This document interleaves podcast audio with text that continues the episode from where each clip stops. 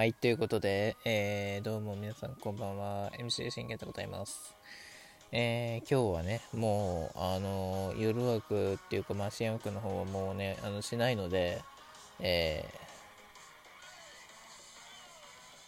ー、あの収録の方を撮ってね、今日の方は終わりたいと思います。はい。そんな感じでもう、もういきなり行きます。えー、オリックス対ヤクルト京成ドーム大阪最終戦。えー、結果、えー、2対1。2対1で惨敗。えー、2連敗ということでね。うん。いや、分かってました。うん、分かってましたよ。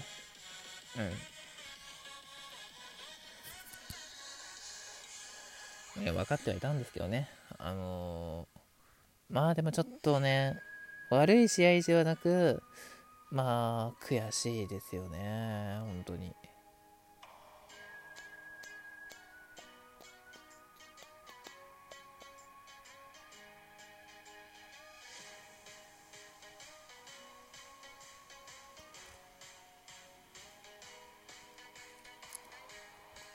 悪い試合ではなかったんですが、この1点差というのは、1点差での負けというのは、うーん、なんかね、悔しいというかね、はい、そうです。正直言うと悔しいです。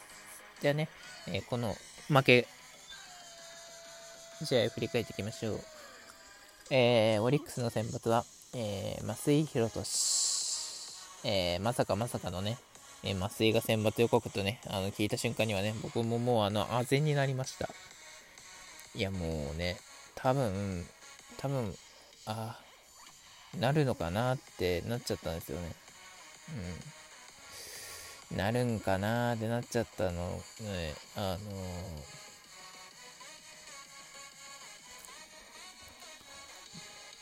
ー、うん。まあ多分ね、大量得点取られて、そこからの、まあ、点の取り合いが続くんかなっていう感じで僕は思ってはいたんですけれども。うんえー、まあ、今シーズンは、えー、初めて登板しました、増井。えー、その初回、増井の立ち上がり。えー、1番塩見を空振り三振。えー、2番山崎晃大朗をサードゴロ。えー、3番山田哲人空振り三振。この初回のね、ワン、ツー、スリーはね、うまいことできてたと思います。うんえー、続く1回裏、オリックスの攻撃。えー、福田周平がファーストゴロ、えー、宗佑磨がセカンドゴロ、中川圭太がセカンドゴロ、スリーアウト。このね、オリックスも、えー、ヤクルト先発、えー、年長、最年長石川雅規に、えー、三者凡退を許します。えー、2回です。えー、4番村上にがレフトへのヒットを放ち、えー、5番オスナがスライダーを打ってライトフライ。そして坂口が、えー、フォアボール選ぶんですけども、ここで村上が走ってツーアウト。うん、良かったんですよ。この、だからね、ワンアウトからのね、こう走ってくれて、ツーアウトってね、なってくれたおかげで良かったんですけど、うん。あのー、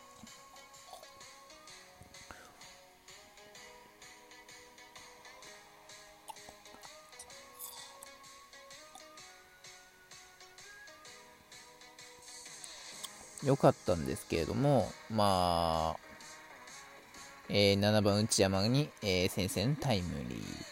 えー、続く奥村は、えー、麻酔冒頭で3位に進む、内山を3位に3塁に進めてしまい、そこからのタイムリーヒットで2点目を許してしまった。もうここですよね。ここですよね、問題は。なぜタイムリーを許したのかって話なんですよ。しかもね、あの、もう、ツーアウトにしたのにもかかわらず、そこから、あのー、フルカウントを許してしまったわけですよ。だからこのね、フルカウント、フルカウントにしてしまったっていうのが、もうまず今日の範囲の一つですよね。あと、こう、ここで麻酔がやっぱりね、球数をね、投げさせられたっていうのもね、もちろん範囲の一つですし、だってもうこの2回で2点取られた時点で、2失点を許した時点で、42球投げたんですよ。うん。あまあこの時点だったらまあ長く長くとも34回がまでかまあ妥当だろうなって思ってたんですよね僕はうんえー、しかしなんとか長岡を、えー、ピッチャーライナーでスリーアウトえー、2回の裏のオリックスの攻撃、えー、杉本三振、マッカーシー見逃し三振、足立良一、センターヒット放つんですが、えー、伏見トライショートゴロスリーアウト。だからね、ツーアウトからね、チャンスつながるんですけど、そっから先がね、全くつながらないんですよね。そまあ、これはあれですよ、あのシーズンね、始まった当初のオリックスの打線ですよ、これは。うん、だから完全にこうね、冷めきってますよね、今ね。温まってきたと思ったら、冷めきってるっていう。ね、もうまたね、冷え冷え打線にね、逆戻り中ですよ、今。うん。えー、3回は、えー、無失点両方とも抑え、えー、4回は、え見事ヤクルトを抑えて無失点にするんですが、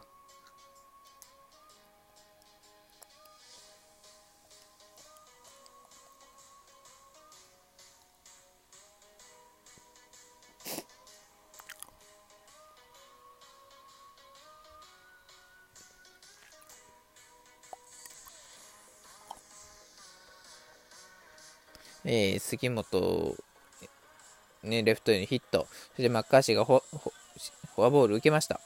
デッドボール受けました。これで1、2塁です。さあ、あだちゃん、ショートゴロツーアウト、ここですよね。ここで、あだちゃんがつなげてれば、タイムリー打ってればね、あのー、1点先制できたんですよ。まあ、次、トライが、まあ、タイムリーヒットで1点先制しましたけど、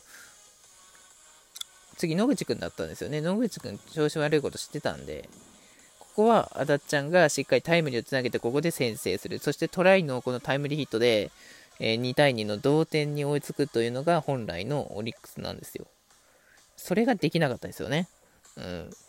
だから先制した、あのチャンスというのが間違ってたんですよね。だからそこも、あのー、やっぱ範囲の一つになってくるのかなっていうのは思いますね。えー、そこからは、えー、無失点が続きまして、えー、5回を見事、なんとか、えー、麻酔は投げ切りました。まあ、5回2失点でマウン負け投手の権利を持ってマウンドを降りました。まあ、試合はね、作れたと思います。うん、初めはちょっとヒヤッとはしましたけど、まあ、今日の麻酔に関しては、まあ、うん、別にそこまで悪くはなかったなっていう印象ですね。うん、初めのね、ピッチングを見ましたけど、ああ、これは、もう、それこれはチャンスねえわって思いましたけど、来年チャンスねえわと思いましたけど、えー、3回以降きっちりね、あの、立ち直ったんで、3、4、5とね、しっかり3イニング投げ切って試合作ったんでね、あ、まあ、うん。そこまで悪くはなかったのかな、なかったっていう印象は見受けられましたね。えー、なおも、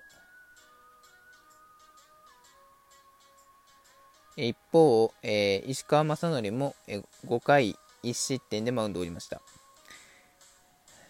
まあ、石川をね、こう捉えられなかったことも範囲ですよね。捉えられる、捉えれるかなと思ってましたけど、いや、まあ無理だろうなってちょっとね、あの、思っちゃったとこもあったんで、なあ、だからそういうとこもね、あの、重々、まあ承知の上にはなってくるのかなっては思いますけどね。うん。えー、そんな感じで、えー、6回からは無失点が続きます。はい。そして、9回、えー、安部君から変わった K 鈴木、えー、坂口、内山君、奥村を、えー、三者凡退に抑えて、見事スリーアウトね、取りました。もうこれはね、まあ、K サファテのピッチングに近いと言っていいんじゃないんですか？うん。まあ、K サファテではなかったですけど、うん。まあ、ね、そんな感じですね。え、9回は、えー、コールコールに変わって今度がマウンドに上がりました。マクガフではないから、あ、これは取れるなと思いましたけど、まあ、昨日のね、今野見てたら、あまあ、無理だろうなと思いました。えー、あだちゃん、伏見、野口、三者凡退で試合終了。えー、オリックス2連敗。えー、ヤクルト相手に惨敗。ね。いや、でもいい経験はできたんじゃないですか。あのー、セ・リーグ首位のね、ヤクルト相手に、あのまあ、いい経験はできたんじゃないですかね。うん。まあ、これがね、あのー、日本シリーズ、やっぱ優勝したヤクルトなんだろうなっていうのは感じましたね。まあ、これは当分ヤクルトが、まあ、弱体化することはまずないだろうとね、思いました。うん。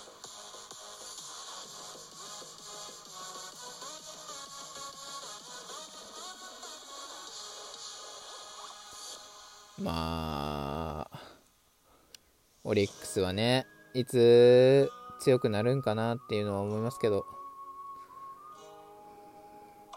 まあまあ今年はちょっと厳しい感じはしますね。えー、でも明日からは、えー、阪神との3連戦です。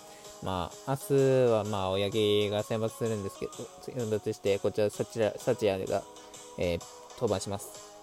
まあ青柳からね、あのー青柳に勝てるとは思ってないんで、まあ、青柳に1本でもホームラン打てればもう優勝だ優勝だっていうのは思ってるんでね、もう明日はもうそれでいきたいと思います。えー、今度の実況は、えー、日曜日の阪神戦でございます。えー、吉信が投げますんでね、え皆さん期待していてください。ということで今日はこの辺で終わりたいと思います。ありがとうございました。バイバイ。